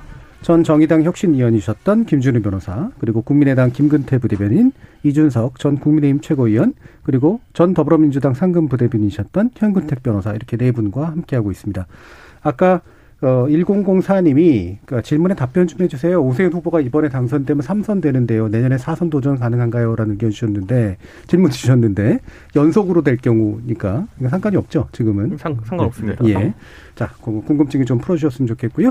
어, 바로, 어, 윤석열 전 검찰총장 관련된 이야기, 뭐, 굉장히 많이 한 얘기긴 합니다만 이게 이제 현재 대선의 변수가 되는 방향으로 또 되고 있기 때문에 새로운 내용을 좀 가지고 얘기할까 하는데 일단 안철수 후보가 요 언급을 많이 하고 있는 부분들이 눈에 띕니다. 그래서 어, 윤석열 전 검찰총장을 언급하면서 어, 자신의 이야기들을 끌어나가는 그런 방식을 이제 쓰고 있죠. 특히나 엘에이치 사태 파문하고 연결시키면서 이러는데 이게 이제 이른바 철석연대라고 하는 것의 어떤 신호탄이냐라고 하는 그런 생각도 충분히 하실 수 있을 것 같아요. 김근태 부대변인 말씀부터 좀 들어봐야겠네요. 네, 어, 일단 지금 그만큼 윤석열 총장에 대한 국민적 기대가 굉장히 높아지는 상황이고 그리고 지금 여러 가지 벌어지는 상황들이 원래대로였었다면 검찰이 보다 이제 주도적인 입장에서 어, 수사를 적극적으로 이어갈 수 있었을 텐데 지금 그거를 못하고 있는 상황에서 어, 그런 상황이기 때문에 국민 여러분들께서 또 윤석열 총장에 대한 메시지에 좀 더 귀를 기울이시는 게 아닌가 이렇게 싶습니다. 그래서 뭐 안윤 연대 뭐 기대도 좋다 이런 식의 발언들이 나오고 있는데요. 뭐 합의 없이 지도부 합의 없이 뭐 이런 얘기들이 올 거라고 생각을 하진 않고요. 어, 여러 가지로 기대하면은 좋을 것 같습니다. 예. 그러면 좀 더 뚜렷하게 좀 말씀 주면 좋겠는데 이게 뭐 사실 뭐 속마음도 알 수 없는 거니까. 근데 어, 국민의당 입장에서는 네. 윤 총장과의 연대가 가시화되면 확실히 제일 유리하고 좋은 입장이라고 보시는 건가요? 일단 여러 가지 확장성을 또 담보할 수 있는 측면이 있고 그리고 굉장히 어 강력한 지지를 얻고 있는 또 인물과 함께 결을 맞출 수 있는 측면이 있게 되는 거니까요. 예. 어. 확장성을 어, 만들어갈 수 있고 그리고 어, 정치권에서도 보다 새로운 좀 어, 고착화되어 있는 이런 정치 구도를 넘어서서 새로운 시도들을 해볼 수 있지 않을까 이런 기대감이 있는 것 같습니다. 예, 일단 또 이제 오세훈 후보도 윤 총장 언급을 많이 합니다. 그래서 지금 막 흔히 걸어치기라고 하잖아요. 이렇게 무더가기 네. 걸어가지고 이렇게 이야기하는 네. 어떤 굉장히 주된 소재가 되고 네. 있는데 어, 아까 이제 판이 좀 흔들리는 거 뭐 나쁠 거 네. 없다라고 보시는데 이 대선판까지도 그렇다고 생각하시나요? 어, 저희 만약에 민주당 입장에서는요. 음. 어, 단일 후보는 안철수가 되고 본선에서 지고. 음. 그게 가장 좋은 구도죠. 왜 그러냐면 그러면 왜 그러냐면 예. 아마 안철수 후보가 단일 후보가 되면 국민의힘에서 굉장히 흔들릴 거예요. 당내에서 음. 아니 그 단일 후보도 안 됐다 이런 얘기 나올 거잖아요. 근데 어찌 됐든지 간에 안철수 후보가 계속 윤석열 전 총장한테 뭐 구애 손질을 보내는 거는 어쨌든 지금 좀 급한 입장이죠. 지지율 예. 떨어지고. 그래도 윤석열 총장이 국민의힘에 들어가기는 어렵잖아요. 음. 기본적으로 뭐 그쪽하고 구원도 있을 거고 그러니까. 근데 어쨌든 안철수 후보가 되든 안 되든 안철수 후보 입장에서는 윤석열 총장하고 어떻게든 같이 가려고 할 것 같고 예. 저는 뭐 윤석열 총장 입장에서는 오는 사람은 마다하지 않겠다라고 할 것 같으면 음. 뭐 여러 사람 중에 한 사람이다. 안철수 후보가 그런 얘기 했잖아요. 아유 멘토 삼백 명 중에 한 명이다 이런 얘기 했는데 음. 윤석열 총장이 이제 갑 됐잖아요. 예. 안철수 후보가 와서 얘기하면 아이고 그분 뭐 백 명 중에 한 명이다 이래 버릴 수도 있어요. 예. 그래서 제가 보기에는 뭐 흔들리긴 흔들리는데 윤석열 총장이 과연 결국은 핵심이 총장으로 모이는 건 지지율이잖아요. 지지율이 높게 나오는데 이 지지율이 얼마만큼 갈 거냐. 저게 음. 거기에 좀 많이 달려있는 것 같습니다. 예, 그 여러 멘토 중에 한 분이다가 공교롭게 다 윤수 씨긴 한데 예. 어떻습니까? 지금 그 저 국민의힘 입장에서 보면 안철수 아니 지금 윤석열 총장의 행보가 국민의힘 쪽에서는 어떤 식으로 대응하는 것이 제일 좀 바람직한가요? 그러니까 정치를 저도 이제 하면서 음. 이제 원로분들이 저랑 이제 얘기하면 많이 가르쳐 주시던 게 사람이 사람을 만날 땐 조심스러워야 된다. 음. 예를 들어 누구 만나가 신날 수는 있겠지만은 누구 만났다고 밖에 나가서 떠들지 마라. 네. 내가 누구 영입하려고 뛰어다녔다고 영입이 실패하면 절대 얘기하면 안 된다. 네. 이런 거 다 기본으로 배우는 거거든요. 가면은 음. 그런데 최근에 안철수 대표 측에서 했던 걸 보면은 뭐 이천십육 년 이때쯤 제, 내, 참 본인들이 윤석열 총장을 비례대표로 영입하려고 했으나 실패했다. 실패했으면 말하지 말라는 거예요. 지금 와가지고 오 년 전에 비례대표 영입하려고 했다가 무슨 얘기입니까? 영입이라는 건요. 윗사람이 아랫사람에게 하는 그런 행동입니다. 내가 음. 공천권을 가진 사람이 인재를 영입하는 거예요. 그러니까 내가 윗사람으로서 안철수가 윤석열이란 아랫사람을 영입하려고 했는데 실패했다. 이거 왜 합니까 지금? 아까 음. 현 변호사 말한 것처럼 대선 지지율 한참 역전됐는데. 그리고 그거 말고도 지금 보면은 같이 하면 좋겠다. 이런 얘기 계속 하고 있잖아요. 하면 하면 아무 의미 없는 얘기 왜 합니까? 그러니까 저는 이게 서울시장 선거를 앞두고 나 앞봐가지고 윤석열 마케팅이 과연 그러면 서울시장 선거에서 그렇게까지 중요하냐? 저는 아니라 보거든요. 네. 근데 적어도 왜 지금 시점에서? 그러니까 저는 그렇기 음. 때문에 오히려 마음은 콩밭에가 있다. 정계 개편을 염두에 둔 것이 아니냐 이런 생각을 하게 되고 네. 그러다 보면 서울 시민에 대한 진정성이 자꾸 의심받을 수밖에 없는 상황 아니냐. 윤석열 총장 입장에서는요. 아까 현 변호사가 잘 묘사했지만은. 예전에 안철수 대표가 지지율 좋았을 때 윤여준 장관이라든지 다른 그 원로들한테 했던 것처럼 그 사람이 내 멘토라면 저런 사람 나한테 삼백 명 정도 있다라고 할 수 있을 정도의 지금 지지율이에요. 그렇다면은 좀 자중해라. 국민의당 인사들이 매일 무슨 윤석열 총장이랑 대단한 관계가 있는 것처럼 하는 것도 이제 보기 좀 안타깝다. 왜냐면은 윤석열 총장이랑 그 정도 관계 가지는 사람 여의도에 삼천 명도 넘습니다. 그렇기 때문에 그런 마케팅으로 선거에 이득 보려는 것 자체가 후한무치합니다. 음, 그리고 오세훈 후보 같은 경우에 모종의 의사소통이 시작됐다. 직접은 아니지만 이런 단서를 달면서 한 말은 어떻게 좀 이해를 해야 되나요? 그냥 물어보니까 한 얘기고요. 예를 들어 검찰 출신 인사들 저희 당에 많거든요. 음. 검찰 출신 인사들은요. 기본으로 윤석열 총장들이랑 형동생하고 다니는 사람 훨씬 많아요. 안철수 대표가 뭐 윤석열 총장과 몇 번 밥을 먹었는지 몇 번 전화했는지 모르겠지만은 그걸 낱낱이 공개하는 것도 웃기고 그리고 뭐 검찰 출신 의원들 같은 경우에는 같은 팀에 있었던 사람도 있거든요. 저희 당에는. 네. 그럼 그 친분 관계를 가지고 경쟁할 이유도 없고 제가 윤석열 총장이라면 이렇게 언급되는 것 자체가 굉장히 불쾌할 것이다. 그리고 아까 말했듯이 정치권에 금도라는 게 있다. 음. 실패한 영입은 절대 언급하지 않는다. 정치의 기본인데 그걸 몰랐다면은 그건 아직까지도 좀 제가 봤을 때는 어 문제가 있는 것 같은 게 예전에 기억나잖아요. 안철수 대표 측에서 이희호 여사 만나러 가가지고 녹취해가지고 그래가지고 문제였던 거 그런 예. 게 다 정치권에서 봤을 때는 진짜 황당한 일들입니다. 예, 어쩔 수 없이 언급이 되긴 하고 있긴 합니다만 네. 오늘 윤석 최고의 유난히 안철수 후보에 관련된 말씀이 많아서 네. 제가 국민의힘 다시 한번 아, 국민의당 쪽에 다시 한번 좀 견해를 묻고 되게 김준우 변호사님한테 가야 될 것 같아요. 네, 일단 음. 어, 안철수 대표 같은 경우 출마 선언에서부터 어, 이 문 정권의 여러 가지 문제점들을 지켜봐왔을 때 어, 정권 교체가 절실하고 거기에 있어서 교두보의 역할로서 어, 대권이라든지 여러 가지 다른 것들을 내려놓고 네. 서울시장에 어, 뛰어들어서 그 역할을 다 하겠다 이렇게 밝힌 바 있습니다. 그래서 이 이게 단순히 서울시장을 하겠다 이런 게 아니라 음. 정권 교체로 가는 큰 로드맵의 일원으로서 함께 하겠다 이런 차원에서 어, 받아들여질 수 있는 부분이죠. 그런 상황에서 이제 윤석열 총장 같은 경우는 어, 문정부의 문제점을 뭐 이렇게 직접적으로는 아니지만 여러 가지 수사 과정을 통해서 국민 여러분들께 알리고 이렇게 제기, 문제를 제기하던 그런 인물입니다. 그리고 여러 가지 핍박을 받으면서도 그런 상황에서도 이렇게 쌓아왔던 이미지를 보유하고 있고 그런 차원에서 안철수 후보도 결을 같이 한다라는 생각에서 윤석열 후보를 도울 수 있는 부분이 있다면 충분히 도와야, 도와야겠다 이런 의사들을 밝히는 차원에서 아니, 그러니까 어, 생각해 주시면 될 것 같습니다. 정치 이전에요. 기본적으로 예를 들어 소개팅을 받았는데 상대랑 잘 안 됐으면요. 그 일에 대해서 밖에 써버리고 다니면 안 돼요. 자, 거기까지만 그래서. 얘기하고 김준우 변호사님. 예. 저는 제가 안철수 후보거나 오세훈 후보 캠프에 있다면 윤석열 총장이랑 거리두기를 할 것 같습니다. 네. 예. 어차피 본인들이 대선을 꿈꾸는 사람이고 현재 여론조사 일 등의 윤석열 총장인데 윤석열 총장이 정치를 하는 걸 본격적으로 선언한다 하더라도 더불어민주당으로 갈 일은 없기 때문에 어차피 교집합이 어느 지점에선 어느 시점에선 간에 마련될 거라고 보면 굳이 구애하는 모습을 보일 필요는 없지 않을까라는 생각이 들고 오히려 공을 넘겨서 만약에 혹시나 보수 야권이 선거에서 석패한다면 윤석열 책임론을 차라리 물을 수는 있겠죠. 뭐 했냐 이런 식으로 나중에 대선 국면까지 바라보면 그렇기 때문에 굳이 지금 단계에서는 지금은 윤석열이라는 키워드가 제일 핫할 때지만 어, 조금 더 어, 서울시장 선거 어떻게 하겠다라는 것에 조금 더 초점을 서울시정을 어떻게 하겠다라는 거에 초점을 가져서 메시지를 관리할 때가 예. 이번 주 지난주 이번 주가 아닌가 싶고요. 단일화 이후에 만약 박빙 상황에서 필요하다면 그에 대한 뭐 구애의 손길을 하는 건 상관없겠지만 지금 어, 각 후보들이 뭐 커뮤니케이션 하고 있다, 바란다 이렇게 얘기하는 건 본인들이 오히려 좀 다급하다거나 컨텐츠가 빈곤한 것처럼 비춰질 수 있기 때문에 어, 별로 바람직한 상황은 아닌 것 같고요. 오히려 윤석열 총장 입장에서는 이대로 서울시장 선거를 야당이 이겨도 이들 서울시장 선거를 지더라도 어, 어느 쪽이든 책임론이나 아니면 자신의 그 존재감이 떨어질 수 있기 때문에 본인이야말로 사실은 정치를 한다면 재보궐선거 전에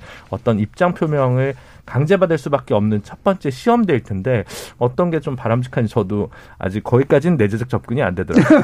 네. 자 그러면 내재적 접근이 가능한지는 잘 모르겠습니다. 현근택 변호사님께 아, 윤 총장을 매개로 어, 지금 선거판이 어쨌든 흔들리고 있는 건 어, 차기의 야권이 대권을 창출하는데 굉장히 멀다라는 인식에서 수단으로 삼으면 가능할 수도 있겠다라는 생각으로 이제 바뀌면서 그렇죠. 일종의 네. 효능감이 생기고 있는 그렇죠. 거잖아요. 그럼 이제 이 부분이 어떤 에너지가 될 것인가라는 문제인데 또 일각에서는 이제 막상 정, 정치 본판에 오르면 판판이 깨질 거다라고 하는 그런 인식도 이제 가지고 있단 말이에요. 어떻게 보세요?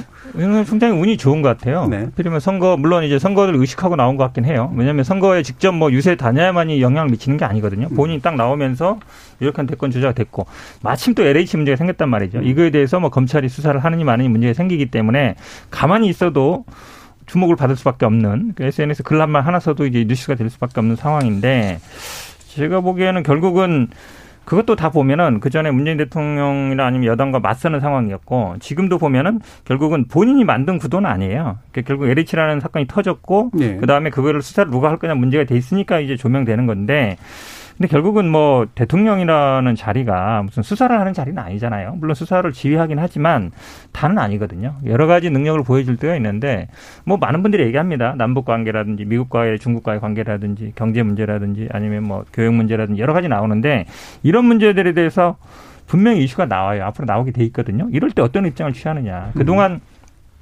저도 여러 번 얘기했습니다만 국회의원, 장관, 뭐 수석 아니면 자치단체장 했던 사람들을 그래도 대통령감으로 치는 거는 아 정치도 해보고 행정도 해보고 이거거든요. 근데 아, 수사를 잘해봤어. 그러니까 대통령 할 수 있겠어. 이렇게 생각하는 사람은 제가 보기에 없을 거예요. 그렇다 그런다 그러면 결국은 지금의 조건은 본인이 어쨌든 우연에게 주어진 조건이고 하지만 이거를 앞으로 본인이 어떻게 만들어갈 거냐. 그런 거를 보여줄 필요가 있다 보고요. 가장 중요한 거는 그다음에는 권력 의지입니다. 음. 대통령이 되려는 사람들은 권력 의지가 굉장히 강했어요. 지금까지 본인 스스로 뭘 권력 의지를 보여준 적은 없어요. 그걸 어떻게 보여주냐. 저는 그래서 앞으로 한두 달의 지지율과 본인 스스로 어떤 비전 보여주는 것, 그다음에 어떤 권력 의지를 분명히 나타내는 것, 그걸 언제 어떻게 나타내느냐 그거에 달려있다고 봅니다. 그럼 이준석 전 최고는 야권 재편의 어, 키가 될 수도 있을 윤 총장의 존재가 부담스러울 수도 있고 또는 뭐 활용 가능한 형태로 될 수도 있을 텐데 국민의 입장에서 바라보게 되면. 아닙니다. 저는 이제 외연 넓힌 데 있어가지고 윤석열 총장 같이 반부패 영역에 있어가지고 확실한 아이덴티티가 있는 사람이 예. 야권에 있다는 건 큰 도움이 됩니다. 그런데 음. 뭐 제가 뭐 윤석열 총장의 커리어를 봤을 때 특수부 검사 출신이기 때문에 정치인에게 어떤 식으로 나쁜 의도를 가진 사람들이 접근하는지를 잘 봤을 겁니다. 네. 예를 들어 금전적으로 접근하는 사람도 있을 테고 팔아먹는 사람도 있을 테고 윤석열 총장이 총장을 그만두면서 저희가 본 몇 개의 일련의 기사가 있습니다. 뭐, 뭐 원로 정치인 윤석열과 만나고 나왔다. 뭐 이런 것들. 누구의 멘토였던 과거 인사 누구를 만나고 왔다. 이런 것들. 이거 누가 알, 알렸을까요? 윤석열 총장이 밖에 알렸을까요? 그 사람 만났다는 거를. 만난 사람이 알린 만난 사람이 알린 겁니다. 네. 윤석열 총장의 특수부 검사로서의 직감이 있을 겁니다. 본인이 지금 핫할 때 본인을 팔아먹으면서 다니는 사람들이 어떤 의도를 가지고 있으며 그 사람들과 정치를 할 수 있겠느냐. 이거는 뭐 오히려 경력이 짧은 제가 조언 드릴 게 아니라 직감적으로 알고 있을 겁니다. 그렇기 네. 때문에 우리 국민 여러분도 지금 윤석열 총장이 어떤 분과 소통하고 정치를 하는지 궁금해하실 텐데요. 뭐 충분히 지금 언급되는 분들보다는 좋은 분들이랑 소통할 수 있을 것이라 믿고 있고요. 지금 나오는 분들은 아닐 겁니다. 예. 음. 그러면 아까 이제 그, 그 김기태 부대변인 같은 경우에 이제 좋은 변수로 이제 어쨌든 받아들이고 있는 건데 어, 제삼지대를 지향할 가능성이 굉장히 높고 그런 면에서 이제 안철수 후보와 연대 가능성이 굉장히 높다라고 본다면 이 제삼지대에 있는 분들의 운명에 대해서도 지금까지의 어, 좀 생각해 봐야 될 것 같긴 하거든요. 어떻습니까? 근데 사실 어디에 몸담느냐가 그렇게 중요 물론 중요하죠. 근데 그것은 본질에는 맞지 않는다라고 생각을 해요. 일단 음. 윤석열 총장이 갖는 지지 자체는 굉장히 강력한 지지라고 생각을 하는데 왜냐하면은 변화에 대한 열망이 그 지지로서 나타내는 측면이 있다라고 생각을 하고 있거든요. 네. 그러면은 어, 그 상징적인 인물로서 변화를 어떻게 이끌어낼 것인가, 어떤 곳에 몸을 담아야 더 큰 변화를 제대로 이뤄낼 수 있을 것인가에 대한 가능성적인 차원에서 여러 가지 고려를 해봐야 될 필요가 있다라고 생각을 해요. 그래서 음. 제삼지대도 하나의 선택이 될 수도 있는 것이고 그리고 기존의 보수 야당에 들어가서 내부적으로 개편을 하고 뭐 변화를 이끌어낼 수도 있는 것이고요. 아니면은 뭐 빅 텐트를 잘 치는 방향들도 있을 것이고요. 그래서 어 그런 부분들을 얼만큼 어 또 다른 주변의 기존의 이제 정치권에서 그 안석, 아, 윤석열이라는 상징을 어떻게 잘 담아낼 수 있을 것인가 그 부분을 잘 고민을 해보면 될 것 같습니다. 예, 안석열이라는 새로운 연대의 구도가 만들어지지 않았나. 철석 연대라고 하지 않아요? 네. 아니 말을 잘못 드렸어요. 예, 예. 괜찮습니다. 예, 뭐 무의식 속에. 자, 김준우 변호사님. 근데 저도 그냥 윤석열 현상이라고 만약 명명할 수 있다면 그 현상의 강도가 안철수 현상에 미달한다고 생각이 들고. 이게 끝없는 재방송인데 어, 기존 여의도 문법이나 이력과는 무관하고 어, 비교적 어, 청렴하며 유능하고 전문성 가, 갖춘 이제 다른 직에 있던 이가 정치권에 호출돼서 제삼지대에서 뭔가 어, 빛을 발한다. 그리고 낙선한다.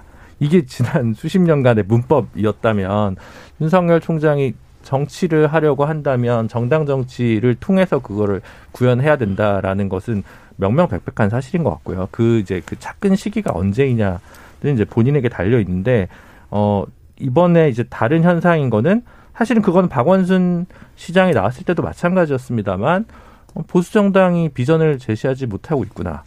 어, 공정이 만약에 새로운 청년들이나 이런 데 시대 정신이고 그거에 대해서 뭔가 민주당 정부에 대한 불신이 일정하게 생겼다 하더라도 그 문재인 정부, 문재인 후보에게 투표를 지지했던 사람들이 국민의힘으로는 지금 아직 지지까지 못하는 유동층이 굉장히 많은 것도 사실이고 그걸 담지한 현상인데 그걸 담지한 그릇으로서 윤석열이지 윤석열이란 그릇이 제일 좋은 그릇이냐에 대한 거는 우리 사회가 이후에 만약 본인이 정치인으로서의 궤도를 분명히 한다면 다시 검증의 절차를 분명히 거칠 거라고 생각을 하고요. 그건 그때 가서 뭐 봐도 된다고 생각하고 음, 다시 한번 아 이게 지금 어, 촛불 정권도 뭔가 어, 스스로 자신이 생각했던 국정 철학을 제대로 구현하지 못했구나라는 것과 어, 그리고 민주당이 아닌 보수 정당에서는 야권에서는 우리가 이제 뭔가 비판은 했는데 대안 세력으로 분명히 국민들에게 각인되지 못했구나 이걸 다시 한번 반성문을 쓰는 시간이라고 생각해요. 음, 예, 잠깐 말씀드리면요. 예. 저는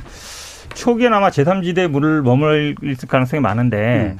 나중에는 아마 국민의힘에 들어갈 가능성이 많다고 봐요. 음. 아까 이준석 최후가 제일 좋은 얘기를 했는데 사실은 민주당에도 뭐 검사 출신이 있습니다만 뭐 검사장급, 뭐 부장급 높은 사람 많지 않아요. 최근에 한두 명 들어왔고. 근데 국민의힘에는 굉장히 많습니다. 그분들이, 그러니까 윤석열 총장은 그냥 검사예요. 평소에 그 고충받아 그냥 검사 평생 살아온 사람이거든요. 근데 이분의 특징이 보면은 후배 검사들, 선배 검사들하고 계속 잘 어울리고 술도 잘 마시고 뭐 잘 어울릴 편이에요. 형 동생도 잘하고.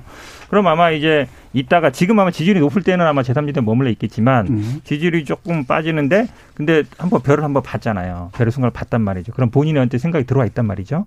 그때 제가 보기엔 아마 국민의힘에 형 동생 하는 분들이 가서 형님 뭐 술 한잔 합시다 하면 제가 보기엔 넘어갈 것 같아요. 음. 쉽게. 어떻게 보세요? 저는 현 변호사 한 말처럼 오히려 그 인간적인 소통 관계를 지금 통해가지고 또 뭐 형 동생 하는 사이가 사실 업무적으로 엮인 관계라면은 오히려 편한 조언을 할 수 있는 사이가 된 거지. 최근 들어가지고 윤석열 총장의 지지율을 보고 갑자기 본인이 이용하려고 접근하는 사람들, 아까 말했듯이 평생 그런 거 수사했던 특수부검사 입장에서는 척하면 척 보입니다. 니네가 왜 나한테 연락을 했을까? 다 압니다. 그렇기 때문에 불나방처럼 달려들지 말고요. 정치권은 초연했으면 좋겠습니다. 이게 선거 앞두고 시장 선거 앞두고 예전에 전화했었다. 무슨 예전에 뭐 영입하려 했었다. 이런 거 던지는 거 자체가 추합니다. 예. 그럼 지금 일단 민주당으로 다시 좀 돌아가서요. 이재명 지사 같은 경우에는 이 부분을 꽤 나쁘지 않게 받아들이고 있다라고 하는 그런 분석도 있고요. 어, 특히 이제 뭐 제일 안 좋은 건 이낙연 전 대표일 것 같기는 한데. 어, 당내에서 이런 이제 차기 유력 주자였던 분들과 역학관계 속에서는 좀 어떻게 이해를 하시는 게 좋을 것 같아요? 그게 제가 보기에는 뭐 누구한테 유리하냐 불리하냐는 음. 얘기는 아닌 것 같아요. 아마 이낙연 전 대표 입장에서는 지금 보궐선거, 특히 서울시장 선거가 가장 중요하죠. 본인이 네. 어쨌든 여기서 승부를 걸어야 되는 거죠. 음.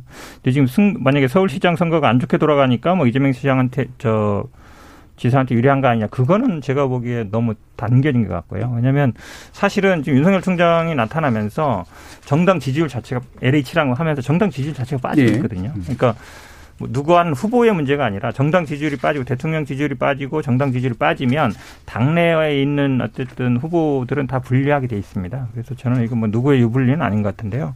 근데 이제 지금 아마 이재명 지사가 얘기했던 뭐 기본 주택 문제, 기본 소득도 있지만, 기본 대출도 있지만, 기본 주택 문제 같은 것들이 지금 엘에이치 문제 해결을 어떻게 할 거냐, 엘에이치를 어떻게 할 거냐, 이 문제가 있거든요. 그래서 이거를 예전처럼 뭐 주택공사랑 토지공사로 쪼갤 거냐, 아니면은 지금 뭐 서울 경, 도시개발공사, 경기 도시개발공사처럼 지방으로 좀 분화시킬 거냐, 왜냐면 누군가는 해야 되니까. 그런 면에서 지금 뭐 삼십 년 임대주택 얘기하는 부분들도 좀 생각해 볼 필요가 있다. 그런 거를 하는 데서로 차라리 지역을 좀 분산화시키자. 그리고 아까 김준우 변호사님 말씀처럼 사실은 이 주식 백지 신탁은 국회의원들이 다 해요. 근데 부동산 안 하잖아요. 그것도 좀 하자. 그리고 일가구 일주택 같은 것도 좀 주택법에 넣고. 그러니까 이, 이 주택이라든지 토지 문제를 개인의 영역으로 놔두지 말고 최소한 선출일직에 나오거나 이런 사람들은 공공으로 끌어올려서 좀 공개하자. 그리고 이런 선출직도 되고 땅이라든지 아니면 아파트로 돈도 벌고 이거는 좀 하지 말자. 그 공감대는 이번에 만들어진 것 같아요. 그래서 그런 거는 좀 대선 과정이 되기 전에 입법화했으면 좋겠습니다. 예. 자, 김근태 변호사님. 네, 일단 어, 여러 가지 지지율 상으로 봤을 때는 어, 이재명 지사의 지지율이 어, 소폭 하락하는 측면이 있을 수도 있겠지만 약간 좀 분리돼서 판단되는 측면이 좀 있는 것 같아요. 일단 앞, 앞에서도 많이 말씀드렸다시피 어. 윤석열 총장 같은 경우는 반부패 아이콘으로 이렇게 부상하고 있는 상황이고, 그리고 무너진 공직사회에 대한 도덕성에 대한 문제의식을 국민 여러분께서 다 공유를 하고 있는 상황에서, 그러니까 정부 여당이 어 보여주는 모습들에 대한 실망감이 거기에 반영되는 측면이 있다라고 볼 수 있는 것이죠. 그런 부분에 있어서 민주당의 이미지가 거기에 같이 씌워지는 측면이 있을 수밖에 없다고 생각을 해요. 근데 음. 이낙연 대표 같은 경우는 그런 민주당이 가진 이미지와 분리하는 것에는 크게 성공하지 못했고, 다만 이재명 지사는 거기에 있어서 약간 분리돼서 판단되어지는 측면이 없잖아 있지 않나. 예. 그런 생각이 사실 듭니다. 그 부분에 주목하는 측면들이 있는데, 예. 김준우 변호사님. 그렇죠. 그러니까 윤석열 총장 이미지는 이제 공정담론에 조금 기댄 거랑, 저는 뭐 백 퍼센트 동의는 못하지만 어쨌든 음. 공정담론에 약간 기댄 거랑 문재인 정부랑 이제 대척점에 맞춰서 싸웠다, 이 이미지인데, 이게 윤석열 이낙연 키워드로 하면 윤석열 총장의 어떤 강점이 그대로 발현되지만 이재명 지사는 여당 내 야당 같은 존재고 공정담론이나 적폐청산에 있어서 만만치 않은 경력을 가지고 있단 말이에요. 예. 뭐, 일, 뭐 계곡에 뭐 뭐 다 철거하고 천막도 철거하고 여러 가지 이제 그 실제로 성과들이 있죠. 이재명 지사 같은 경우. 거기다가 본인은 복지 담론이든 뭐 기본 시리즈 정책 담론이든 간에 오히려 윤석열 총장보다 더 많은 어떤 정책 카드를 갖고 있는 이미지이기 때문에 사실은 민주당 입장에서 보면 윤석열 총장이 나오면 나올수록 민주당 지지층에서는 이재명 지사가 좀 더 적합한 카드다라는 생각을 더 많이 할 것 같아요. 예. 그, 그 부분이 또 어떻게 보면 친문과 약간 거리가 있다고 알려져 있는 이재명 지사 입장에서는 뭐 유리할 수 있고. 다만 최근에 엘에이치 문제와 관련해서 이제 민병과 참여연대에서 이제 고발을 했는데 이걸 가지고 음. 일부에서 무슨 뭐 이재명 지사 연루설이라고 말도 안 되는 얘기를 해가지고 제가 어처구니가 없어서 제 주변에 이제 그 같이 아, 알고 지내는 분들이 지금 이번 사건을 이제 어, 감사원에 감사 청구하고 기자회견하고 정책대안 내고 하고 있거든요. 이제 하등 아무 상관이 없는데 너무 우리 정치와 공론의 장이 음모론 중심으로 돌아가고 있는 것 같아서 이 부분은 절대 그런 일이 아니라고 좀 한번 짚고 넘어가고 싶습니다. 네, 저도 이제 그 김준호 변호사 말에 공감하는 게 마지막에 하셨던 말씀 중에 이재명 지사가 뭐 모략을 꾸몄다는 등의 모함이 이제 많았다고 하시는데 원래 본인이 설명할 수 없는 게 나오면 음모론에 귀의하게 되어 있습니다. 예를 들어서 보수층에도 보면은 항상 자기 생각상 설명이 안 되는 현상이 나타나면은 모든 게 집에서 자고 있는 유승민이 했다 이런 식이거든요. 그러니까 그런 어떤 것에 있어서 이재명이 했다 이런 식으로 몰아붙이는 거는 그냥 당내 세력 구도상 주류가 비주류를 배척하는 그런 방식의 일환일 뿐이다. 전 이렇게 보는 거고. 다만 이재명 지사의 지지율이 윤석열 총장에 미치지 못하는 최근 현상은 전장이 완전 바뀌었기 때문이에요. 지금까지는 바다에 싸웠다. 그러면 해군을 가진 사람이 유리하죠. 그럼 지금은 육전으로 바뀌었다. 육해공이 바뀌면은요, 아무리 원래 자기 영역에선 뛰어나던 사람도 적응 못할 수 있습니다. 아니, 상어가 바다에서 왕이지만은 공중으로 뛰어오르는 순간 죽어요. 반대로 독수리가 바다에 들어가는 순간 죽어요. 그러니까 윤석열 총장이 본인의 장점과 전문성을 가지고 있는 반부패 영역이라는 것이 국민들의 가장 중요한 아젠다가 된 거거든요. 이재명 기사는 아까 말했던 건 기본 시리즈나 이런 복지에 대해 가지고 본인의 관점이 있는 사람인데 이 사람은 거꾸로 반부패 영역으로 들어가면은 그런 노력을 하고 있는 것 같아요. 왜냐하면 며칠 전에 뜬금없이 갑자기 뭐 병영비리 이런 거 막 방산비리 이런 거 건드리기 시작했거든요. 그런데 이 영역으로 가보면은 윤석열이란 메이저에 비해서 마이너입니다. 네. 그렇기 때문에 이재명 지사는 오히려 전장을 옮기려는 시도보다 다시 한번 본인이 강점을 가지고 있는 그 전장으로 끌어들여야 되는 것인데 아젠다를 지금 선택을 잘못하면은 이 반부패 영역으로 바다에 뛰어들었다가 네. 독수리 익사할 수 있습니다. 제가 보기에는 오히려 네. 아닌데요. 왜냐하면 사실 윤석열 총장은 자기가 만든 게 하나도 없어요. 물론 아니 물론 이제 검사돼서 열심히 수사하고 총장까지 된 건 있죠. 본인의 능력 수사를 잘한 건 있죠. 근데 이재명 지사 같은 경우는 아시겠지만 성남시 변호사하면서 시장하다가 도지사에 쭉 본인 스스로 만들어 온 거거든요. 완전 다르죠. 그러니까. 이재명 씨 같은 경우는 그동안 뭐 지지율도 떨어졌다 올라졌다 뭐 재판받고 여러 가지 어려움들을 혼자서 어쨌든 본인의 힘으로 극복해온 것이고 윤석열 총장은 제가 보기에 지금 뜬구름이에요. 지금 뭐 전장이 바뀌었다 그러는데 그냥 뜬구름에 붕 떠 있는 것이다. 이걸 과연 본인의 능력으로 얼마나 만들어가느냐. 이제 그거는 보여줘야 되는데 지금까지는 뭐 제가 보기에 보여준 건 없어요. 그러니까 사태도 솔직히 말씀드리면 지난번에 정말 국민들한테 뭐 멋있게 보이려면 법원 판결에서 딱 나왔을 때 했으면 몰라요. 근데 이번에 어찌 보면 거의 마지막 순간에 임기도 얼마 남고 뭐 대, 대선도 일 년 남은 것 같고 마지막 순간에 했거든요. 그러면 결단력도 그렇게 빠른 건 아니다라고 음. 보여요. 그래서 윤석열 총장이 뭐 반부패에서 보여줬는지 모르겠지만 제가 보기에 본인 스스로 보여준 건 아니다. 대부분 반사적인 효과로 주어진 게 더 많다라고 봅니다. 음, 알겠습니다. 원래는 마, 마무리하면서 어, 정의당 당대표 차기 선거에 대해서 얘기하려고 했는데 시간이 남지는 않았어요. 아마 다음 주에 다시 한번 또 좀 충분하게 논의를 하면 좋을 것 같습니다. 자, 그럼 케이비에스 열린 토론 월요일 코너 정치의 재구성은 이 정도로 모두 마무리하겠습니다. 오늘 토론 함께해 주신 국민의당 김근태 부대변인, 이준석 전 국민의힘 최고위원, 전 정의당 혁신위원이셨던 김준우 변호사, 그리고 전 더불어민주당 상근부대변인이셨던 현근택 변호사. 네 분 모두 수고하셨습니다. 고맙습니다. 감사합니다. 감사합니다. 감사합니다. 우리나라 근대 정치 질서에서 정당은 특정 인물을 대권에 올리기 위한 가설 조직에 불과한 경우가 많았습니다. 정당이 인물을 모으고 키워내는 것이 아니라 대중들이 특정 시기, 특정 소망을 투사하게 된 특정 인물을 중심으로 마치 부동산 떴다방처럼 모였다 흩어지곤 했죠. 현실이 그렇다고 해서 또 민주화 이후 삼십 년을 넘기고 있는 국내 정당사가 그렇게 또 호락호락한 것만은 아닐 겁니다. 선거라는 실전을 수없이 경험하며 쌓아올린 집단기억의 힘으로 비록 인물은 스쳐 지나가더라도 정당이라는 권력 의지는 모양을 바꿔가며 살아남겠죠. 그럼 올해 그리고 내년에 필 벚꽃은 어떤 종류의 권력 의지를 향해 웃음을 지을까요? 지금까지 케이비에스 열린토론 정준이었습니다.